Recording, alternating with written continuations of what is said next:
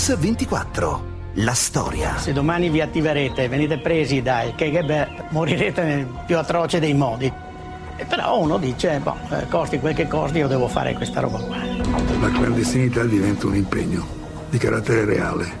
Si muore. In una rete ogni gladiatore conosceva uno o due persone. Non è detto che in una rete di cinque uomini per quinto uomo conoscesse il caporete. Emerge che c'era una struttura super segreta, riservatissima, di cui non sapevano nulla e nemmeno i vertici dello Stato italiano. Gladio non è le stagi, Gladio non è le bombe, non è l'eversione. Mentre la Gladio bianca era decisamente politica, la Gladio nera, e cioè gli NDS, sono stati coinvolti negli attentati in Piazza Fontana e, e tutta una serie di altri attentati. 622 uomini e donne reclutati e addestrati in clandestinità per prendere le armi e organizzare la resistenza contro un'eventuale invasione dell'Unione Sovietica. Quella che raccontiamo oggi a Mix24 è la storia di un'operazione segretissima, nome in codice Gladio. Rimasta coperta per 40 anni, viene alla luce solo nel 1990, in circostanze misteriose. Una vicenda che suscita subito dubbi e polemiche che si intreccia con le stragi e il caso Moro. Insomma, un giallo internazionale che ha inizio in una sera di primavera del 1972. Mercoledì 31 maggio 1972. Tutta l'Italia è davanti alla televisione. Si trasmette Inter-Ajax, finale di Coppa dei Campioni. Anche alla stazione dei carabinieri di Gradisca, a Gorizia, stanno guardando la partita. Poi, alle 22.35, arriva una telefonata anonima. Senta, vorrei dirle che c'è una, una macchina che ha due buchi eh, sul, sul parabrezza, no? Fra la strada del Poggio Terformata a Savogna. Il problema per me a quel punto è stato quello fuori il proiettile, spari. Spari, può essere che abbia ucciso qualcuno, abbia ferito qualcuno. La zona qui era talmente tranquilla, talmente sicura, che mai poi mai poteva venire in mente che si potesse trattare di una, di una trappola o di un attentato per cercare appunto di arrivare a una conclusione abbiamo cominciato a setacciare tutto l'interno della macchina. All'interno della macchina ricordo che abbiamo trovato un impermeabile, abbiamo trovato una carta stradale della Slovenia, però nessun documento né di proprietà né di appartenenza. A questo punto allora ho deciso che bisognava completare l'ispezione e guardare anche nel cofano anteriore. Avete sentito Angelo Tagliari, tenente dei carabinieri, che ordina di guardare nel cofano. È una trappola. Nella leva del cofano della Fiat 500, abbandonata a Peteano, c'è una bomba e quando i carabinieri la aprono, l'auto esplode. Salta in aria una macchina imbottita di tritolo. Perdono la vita tre carabinieri, un quarto resta. Ho sentito un boato spaventoso e un bagliore che mi ha accecato. Corpi dilaniati con eh, arti nel raggio di 100 metri, una cosa terrificante. Mi hanno riconosciuto perché sulla, sulla spallina avevo ancora una stelletta. Il tenente Tagliari che avete sentito resta vivo per miracolo. La bomba di Peteano uccide tre carabinieri. Antonio Ferraro, Donato Poveromo, Franco Don Giovanni. Le indagini sull'attentato imboccano da subito la pista rossa. Del resto in quel 1972 i conflitti sociali si sono fatti sempre più violenti.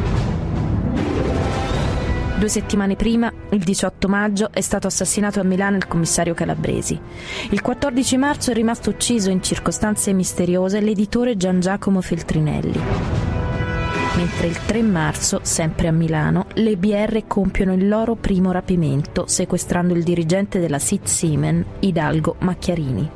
Per Peteano, nel mirino degli inquirenti, finiscono le BR e lotta continua, ma sono buchi nell'acqua si affaccia anche l'ipotesi del terrorismo nero. Nel marzo del 1972 a Padova sono stati arrestati infatti i neofascisti Franco Freda e Giovanni Ventura con l'accusa di aver organizzato una serie di attentati, tra cui la strage di Piazza Fontana a Milano. Ma il colonnello Mingarelli, che coordina le indagini, decide di seguire un'altra pista. Sentiamolo. Posso dire soltanto questo, che nel fatto di Peteano di Sagrado si escludono motivazioni o implicazioni di natura politica. Nel mirino dei carabinieri di Udine finisce invece la malavita locale. Vengono arrestati sei ragazzi del posto. Dopo sette anni però una sentenza definitiva li assolve con formula piena. L'attentato di Peteano sembra non avere colpevoli perché le indagini sono state depistate fin dal principio. Ce lo spiega il magistrato Felice Casson. Era da capire per quale motivo c'era una tale pervicacia nel voler assolutamente trovare delle piste false, piste inventate. I carabinieri erano venuti a sapere praticamente subito e comunque nel giro di pochi mesi che le responsabilità per la strage di Peteano dovevano farsi risalire ai neofascisti friulani.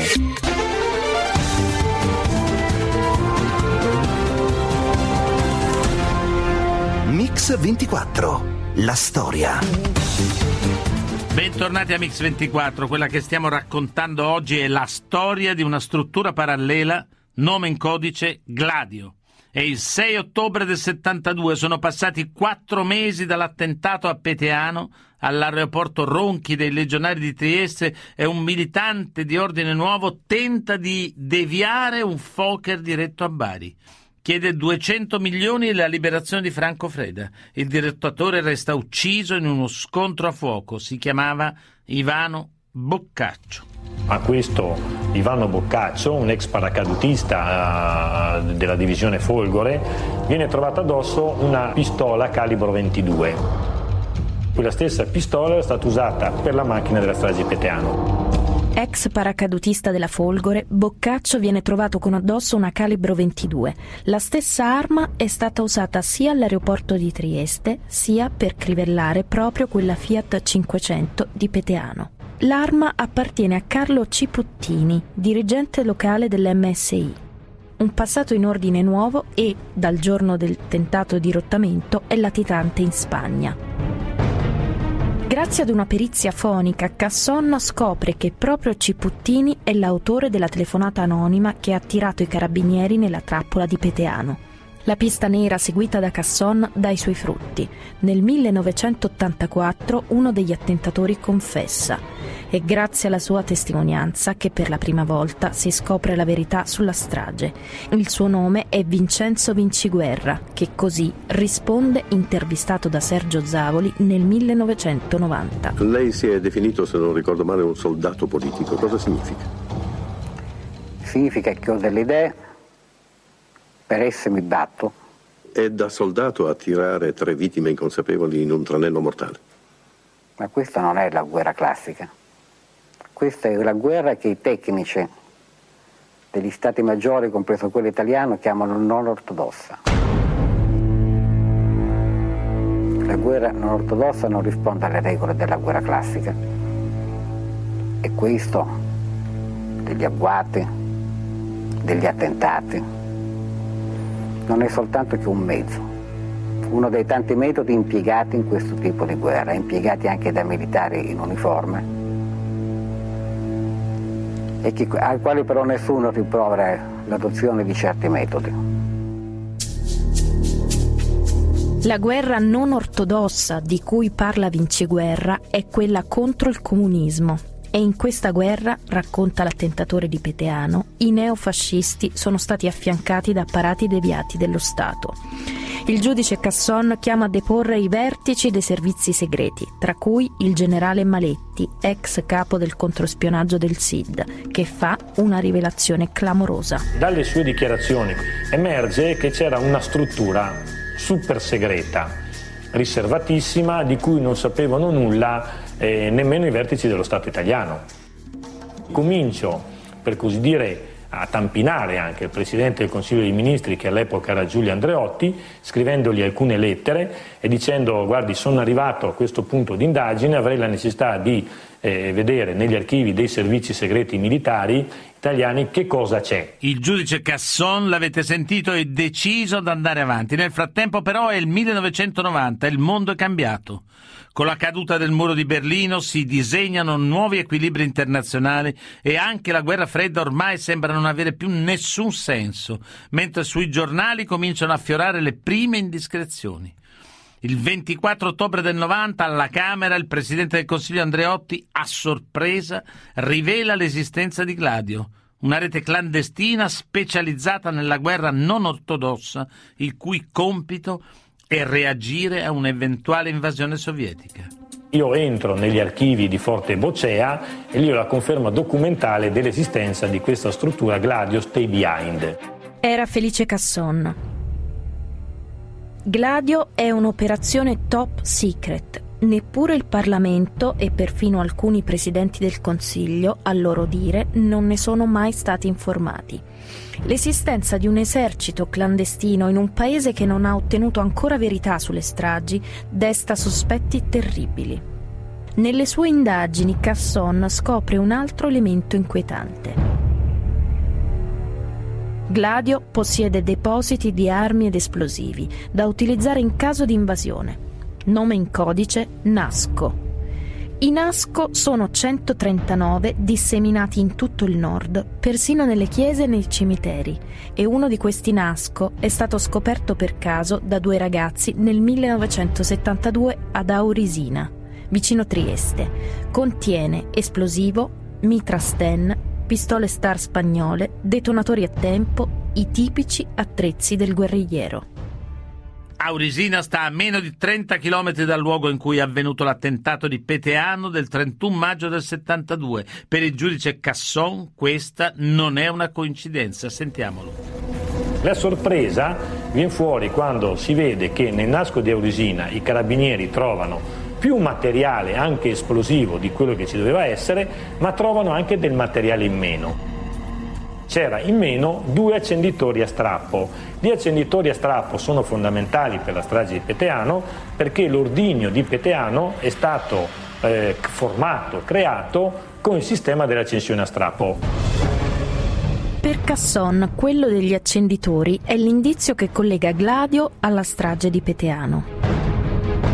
I responsabili dell'organizzazione finiscono sotto processo con accuse pesantissime, banda armata, cospirazione, distruzione di documenti, mentre gli elenchi con i nomi dei 622 gladiatori vengono pubblicati sui giornali. E allora chi sono i gladiatori? Dei patrioti o dei cospiratori? Dei cittadini a servizio del paese dell'Alleanza Atlantica oppure dei pericolosi eversori? Quelli della scoperta di Gladio sono giorni convulsi, attraversati da polemiche roventi e intanto emergono altri dettagli.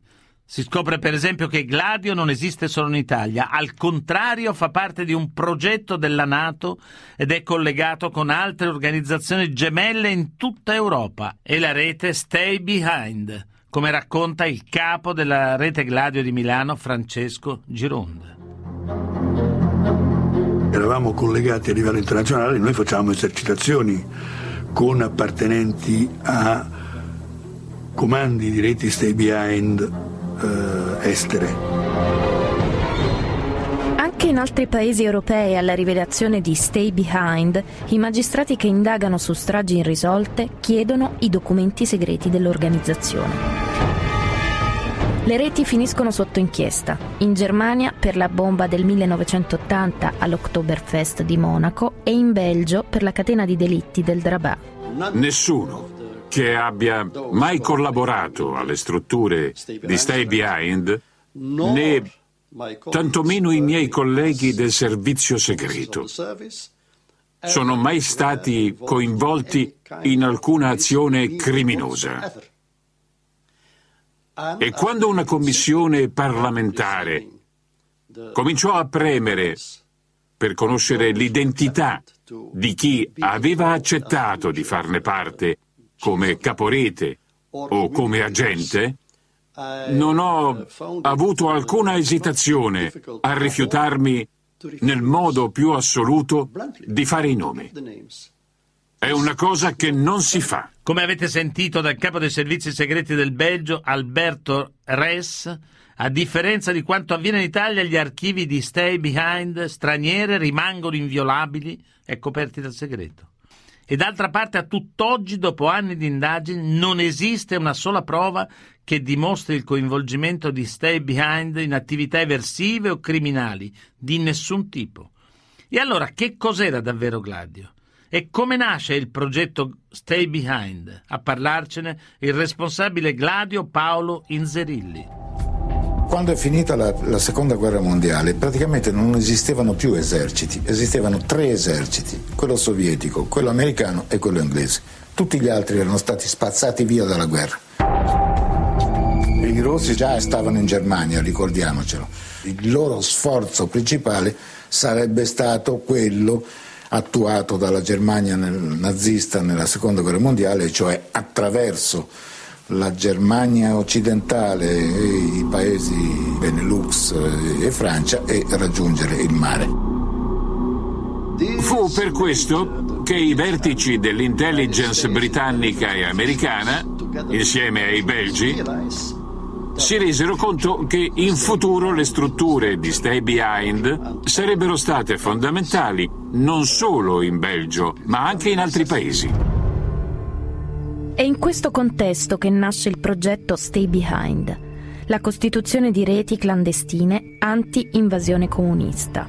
E il primo embrione nasce in Belgio, paese ritenuto più vulnerabile all'invasione, dove infatti durante l'occupazione nazista i partigiani avevano creato molte difficoltà alle truppe di Hitler.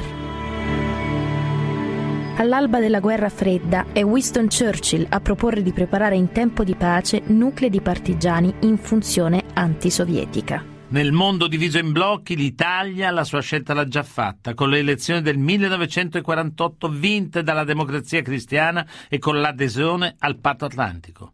Ma l'Italia è zona di confine e anche il nostro paese ha la sua Berlino. Trieste è una città divisa tra il settore anglo-americano e la zona B assegnata alla Jugoslavia di Tito.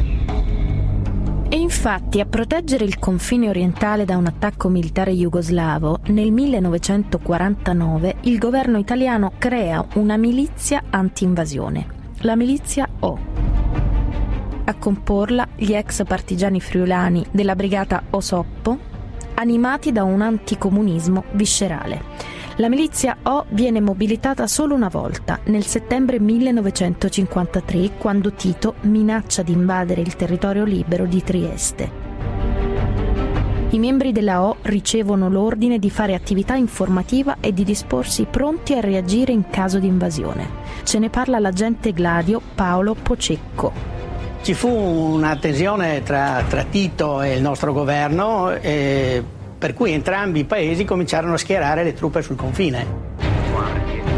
Io ricordo che passando col treno si vedevano eh, ricoveri, casamatte, eh, soldati pronti alla difesa. La situazione sul confine jugoslavo rimane tranquilla, ma il progetto delle reti anti-invasione va avanti e si estende a tutto il paese. Nel 1956, l'anno in cui i carri armati sovietici reprimono nel sangue la rivolta di Budapest, con un'intesa tra la CIA e i servizi segreti italiani nasce l'Operazione Gladio.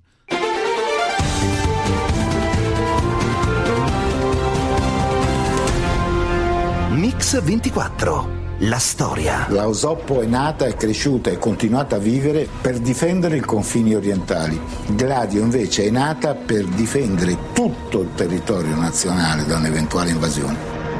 Bentornati a Mix24, avete sentito Paolo Inzerilli, responsabile di Gladio, una organizzazione anticomunista finanziata dagli Stati Uniti e dal Regno Unito che forniscono rispettivamente armi e istruttori per gli agenti segreti. Reti di gladio vengono istituite soprattutto a ridosso dei confini e nelle grandi città. In tutta Italia inizia il reclutamento degli agenti, tra questi Francesco Gironda e Giorgio Mathieu. Ascoltiamoli.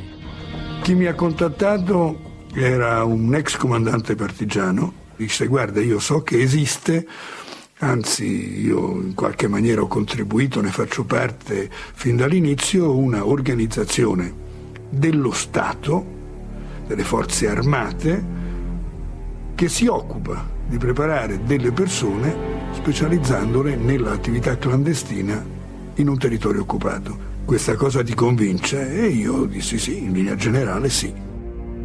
La cosa singolare è che all'improvviso la mia portinaia mi avvisò che i carabinieri erano venuti a cercarmi nel senso che facevano domande su di me, com'ero, come mi comportavo e poi negli anni successivi capii che evidentemente era una procedura standard, che i carabinieri forse non erano carabinieri, forse erano eh, agenti dei servizi segreti. Il segno di riconoscimento doveva essere un giornale eh, locale, con questo giornale sotto il braccio avrei dovuto eh, sedermi al bar della stazione Termini sarei stato avvicinato da una persona, così avvenne. Il campo di addestramento delle reclute di Gladio è Capo Marraggio, nella costa nord-ovest della Sardegna, una base segreta costruita con i soldi della CIA in cui i gladiatori si addestrano al sabotaggio e alla guerra psicologica. Ce ne parlano i capi della rete Gladio, Francesco Gironda e Giorgio Mathieu. La prima lezione in accoglimento in aula veniva spiegata la filosofia di impiego, gli obiettivi della Gladio. Io eh, ho avuto l'addestramento normale alla difesa con le armi leggere, armi da combattimento individuale. Erano armi italiane, armi americane, erano appresso la base. Noi non abbiamo mai portato armi all'esterno. Ci fu fatta subito una, eh, un ammonimento a non usare i nostri cognomi da quel momento ci saremmo rivolti l'uno con l'altro solo e soltanto col nome di battesimo e non avremmo dovuto eh, parlare minimamente della nostra vita, dei nostri rapporti, se arrivi da un, un posto piuttosto che un altro, assolutamente no. Gladio è una struttura clandestina e i suoi agenti devono rispettare la segretezza. Si basa su quella che in gergo militare si chiama compartimentazione come spiega il capo dei servizi segreti del Belgio dal 77 al 90, Albert Reis. Questo principio elementare della compartimentazione non è stato osservato soltanto e in modo estremamente rigido dentro Stay Behind, ma più in generale direi in qualunque servizio di intelligence. La compartimentazione è uno dei principi base. Noi nel momento stesso in cui facevamo un'attività all'interno dell'organizzazione Stay Behind o facevamo un corso, chiudevamo, si allontanava la nostra vita civile. E la vita fatta all'interno della Stay Behind, attivati temporaneamente dentro questa, scompariva rapidissimamente quando tornavamo alla vita normale avete sentito il capo Rete Gladio Francesco Gironda. Solo dopo molti anni la centrale permette ai gladiatori di informare almeno le mogli della loro appartenenza all'organizzazione, per poi successivamente coinvolgerle nelle operazioni. Ce ne parla il capo della rete Gladio di Torino, Giorgio Mathieu. Da quel momento, nelle dovute forme, con molto, molto sofficemente, io potevo informare mia moglie Luciana del fatto che io appartenevo a questa organizzazione. In caso di invasione, secondo i calcoli dello Stato Maggiore italiano, all'Armata Rossa sarebbe sufficiente una mattinata per occupare l'intera pianura padana. Ce ne parla il responsabile Gladio Paolo Inzerilli. Le invasioni per quanto riguarda l'Italia sarebbero avvenute, uno secondo la solita soglia di Gorizia e la seconda porta sarebbe stata quella attraverso l'Austria per occupare quello che era la cosa più importante in Italia, che era il famoso cosiddetto triangolo industriale e tutta la pianura padana. Compito dei gladiatori sarebbe quello di rimanere dietro le linee nemiche dell'occupante per poi organizzare la resistenza. Ce ne parla Francesco Gironda. Io avevo predisposto la dispersione immediata, il raggiungimento di luoghi sicuri, prefigurati e mai comunicati ad anima viva. Le attività che potevano fare subito era evasione e filtrazione. Far evadere dal territorio occupato persone importanti o considerate importanti dal governo italiano. Paolo Pocecco. Il compito principale era quello di, event- di raccogliere eventuali piloti nostri caduti in territorio occupato perché ci spiegarono bene che mentre una divisione corazzata lei la fa in tre mesi, per un pilota da caccia ci vogliono cinque anni. E successivamente avrebbero potuto iniziare a fare l'altra attività, cioè condurre guerra armata. Ancora Francesco Gironda. Era una struttura con un elevato grado di efficienza, ottima capacità di espansione, forte disciplina, fortemente coesa agli obiettivi per cui era stata creata. Uh, per fortuna non ci è capitato di provarlo. Ma se nell'immediato dopoguerra i rischi di un'invasione sovietica paiono assolutamente credibili e verosimili, già negli anni 60 è ormai chiaro che Mosca e Washington non hanno nessuna intenzione di scontrarsi militarmente in Europa. Per l'Italia però il pericolo rosso è ormai un altro e viene dall'interno. In Italia infatti c'è il partito comunista più forte e più grande dell'Europa occidentale. E allora è possibile che Gladio abbia avuto un ruolo anche sul fronte interno? Che sia stata utilizzata insomma per finalità diverse da quelle per cui era stata concepita e messa in piedi? Il 4 dicembre 1963 viene varato il primo governo di centrosinistra guidato da Aldo Moro con l'appoggio appunto dei socialisti. Si comincia a pensare che anche il PC possa arrivare un giorno a governare il paese e a qualcuno questa idea fa paura. Su iniziativa del Presidente della Repubblica Segni viene improntato un piano di emergenza da attuare in caso di insurrezione comunista, è il cosiddetto Piano Solo. Ce ne parla Giovanni Fasanella. Fu concepito per far capire alla politica italiana che c'era un limite che non andava superato perché superato quel limite sarebbe scattata una reazione. Tra le misure previste dal piano solo, l'arresto e la deportazione di politici, sindacalisti di sinistra, a Campo Marraggio, la base di Gladio.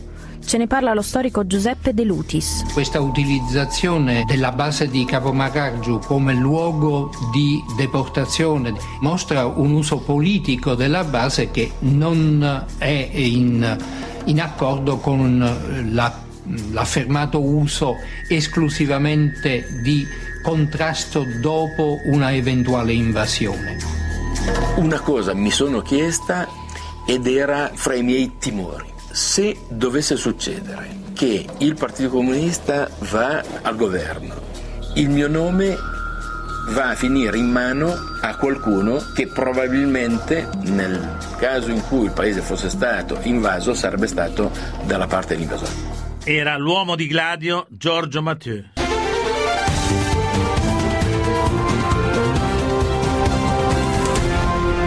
Mix 24, la storia. Bentornati a Mix 24, quella che stiamo raccontando oggi è la storia dell'operazione internazionale Gladio. Nella seconda metà degli anni 60 lo scenario italiano si fa più inquieto. Con il 68 prima e l'autunno caldo poi aumentano anche i conflitti sociali.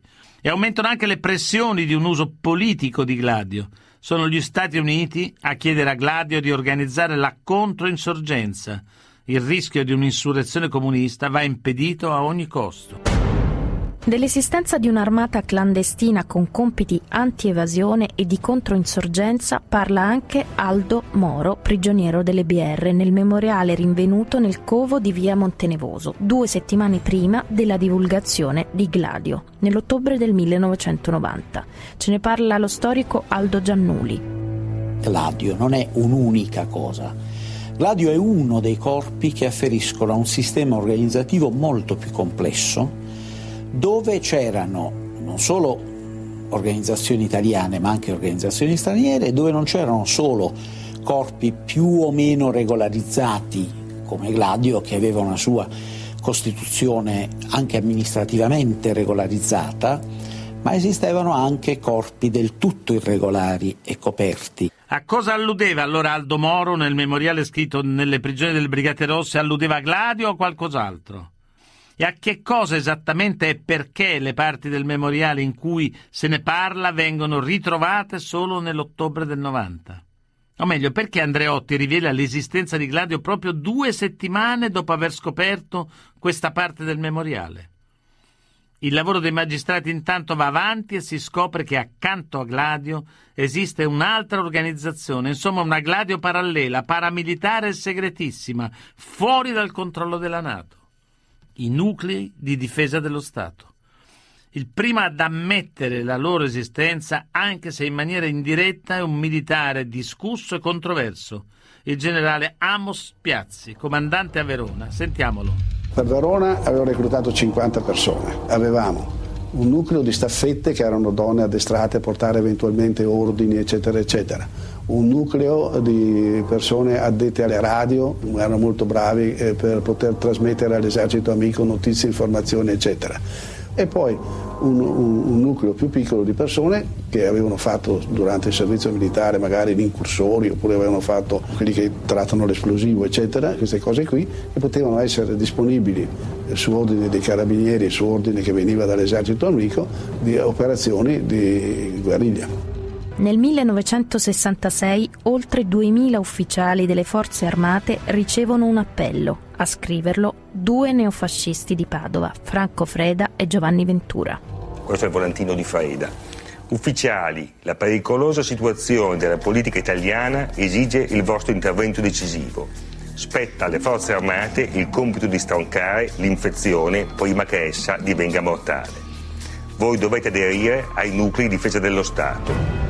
È dalla nuova inchiesta di Piazza Fontana, quella condotta a metà degli anni 90 dal giudice Salvini, che avete sentito, che emerge con chiarezza l'esistenza dei nuclei armati di difesa dello Stato. Gladio non è le stagi, Gladio non è le bombe, non è l'eversione. È una struttura anticomunista che nasce direttamente dalla guerra fredda e con lo spegnersi della guerra fredda va a perdere la sua funzione. E viceversa, nelle indagini milanesi è emerso eh, qualcosa d'altro. Un'altra struttura, questa sì, radicalmente illegale, radicalmente direi eversiva, non solo illegittima, che è eh, quella dei nuclei di difesa dello Stato. I nuclei di difesa dello Stato non sono mai stati un corpo come Gladio, corpo che strutture, organigrammi, nomi, ma è, è, stato l'inglobare all'interno del sistema organizzativo eh, anticomunista delle organizzazioni di estrema destra e i loro apparati paramilitari, più segnatamente Ordine Nuovo. Avete sentito Aldo Giannuli, per istruire i nuclei armati di difesa dello Stato arrivano in Italia ufficiali dell'OAS, l'organizzazione paramilitare francese che durante la guerra d'Algeria ha organizzato una campagna di attentati e un tentativo di colpo di Stato per rovesciare De Gaulle. C'erano degli agenti francesi che erano venuti dall'Algeria a insegnare ai nostri come fare questa guerra non ortodossa. Guerra non ortodossa che poi coinvolge anche la politica, coinvolge anche il modo di agire dei governi, delle, delle, delle decisioni a carattere nazionale, eccetera, e quindi è una guerra subdola. Avete sentito Amos Spiazzi, il 1969 è l'anno dell'autunno caldo, delle fabbriche occupate, delle lotte di studenti e lavoratori. È anche l'anno di una serie di attentati. Il più grave è quello del 12 dicembre a Piazza Fontana, che provoca 17 morti. Nelle inchieste verranno coinvolti anche Franco Freda e Giovanni Ventura, proprio gli autori dell'appello ad aderire ai nuclei di difesa dello Stato. Ci sono delle organizzazioni che hanno eh, per i loro interessi, i loro scopi, hanno fatto questi attentati e che però sono state in un certo senso, non dico, ma sono state lasciate operare forse da elementi di, del, del nostro governo, del nostro sistema di allora di, governo perché erano utili per rafforzare il regime e per in un certo senso permettere l'emissione di leggi eccezionali. Avete sentito il generale Amos Spiazzi. Secondo la ricostruzione del giudice Salvini, il progetto dei nuclei di difesa dello Stato avrebbe avuto il suo culmine in un tentativo golpista. Il colpo di Stato sarebbe dovuto scattare la notte dell'Immacolata del 1970. A dare l'ordine di entrare in azione il conte Giurnio Valerio Borghese. In tutta Italia i nuclei erano scesi in campo la notte del 7 dicembre e c'erano progetti seri di occupare punti di collegamento, di comunicazione e sedi di partito. Mi telefona il, il capo del, del Fronte Nazionale qua a Verona, il generale Corniani, mi telefona e mi dice eh, guardi che abbiamo ricevuto, abbiamo, abbiamo ricevuto eh, l'ordine di andare, a, di andare a Roma. Per fare cosa? Ah, prendiamo Roma. Quella notte Amos Spiazzi, che avete sentito, riceve dai suoi superiori l'ordine di trasferire le truppe a Sesto San Giovanni, la Stalingrado d'Italia, per reprimere le eventuali insurrezioni. Io sono partito con tutta la mia colonna, sono, sono andato sull'autostrada, sono arrivato fino ad Agrate, ad Agrate mi è arrivato l'ordine per radio attuare esigenza triangolo, esercitazione, esercitazione, esercitazione. Cosa vuol dire quando si dice tre volte esercitazione? Che era fa- un falso, un'esercitazione, e quindi si torna indietro. È una notte in cui l'Italia pullula di uomini che devono agire e che all'ultimo momento invece non agiscono. Da documenti declassificati è emerso che anche gli Stati Uniti sapevano del progetto golpista ancora il giudice Guido Salvini. Sono state trovate anche negli archivi statunitensi una serie di dispacci mandati eh, dall'ambasciata americana alla, al Ministero della Difesa statunitense in cui si diceva chiaramente che questo progetto di golpe era in corso, sarebbe avvenuto nei, nei mesi successivi, quindi gli statunitensi erano assolutamente al corrente di quello che era il progetto della destra italiana. Eh, credo però che fosse vissuto secondo la strategia degli Stati Uniti in quegli anni, anni 60, con un momento di contenimento. E eh, io estenderei questo giudizio anche ai progetti di attentato e di strage che non venivano ordinati dagli Stati Uniti, non, venivano, non erano gli ordinovisti manovrati al, sino al punto di andare a prendere gli ordini. Però quel programma di attentati che forse in parte si pensava da parte dei servizi di sicurezza statunitensi e anche italiani mm, solo dimostrativo, no? magari senza vittime, era un momento di contenimento del pericolo. Era visto con una benevolenza senza repressione, un controllo, una supervisione senza repressione. Agite, in fondo ci fa comodo. Nessuno degli uomini della Gladio, dal primo all'ultimo, è mai stato coinvolto in nessun affare, non solo eversivo, ma in qualsiasi cosa di illegale. Mai. Nessun magistrato, nessun tribunale è mai riuscito a mettere in dubbio le affermazioni che sto facendo in questo momento. Avete sentito Paolo Inzerilli. Dopo il suo scioglimento, tutti i membri della Gladio rinviati a giudizio sono stati sempre assolti in tutti i processi in cui sono stati coinvolti. E tuttavia rimane il sospetto che Gladio sia stata in qualche modo sacrificata, rivelandone la sua esistenza pubblicamente per coprire proprio i nuclei di difesa dello Stato.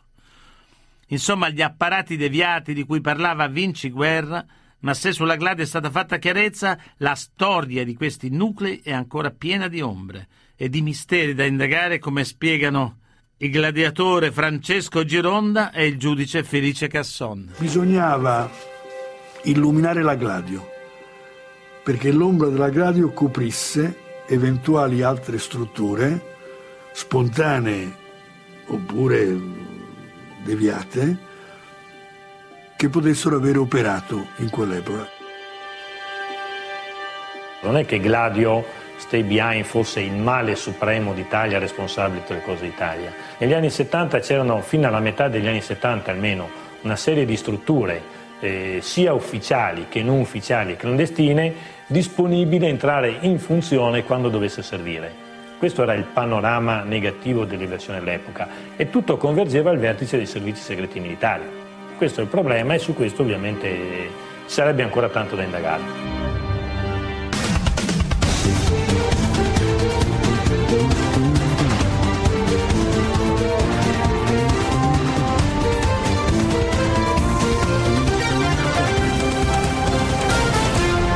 Mix 24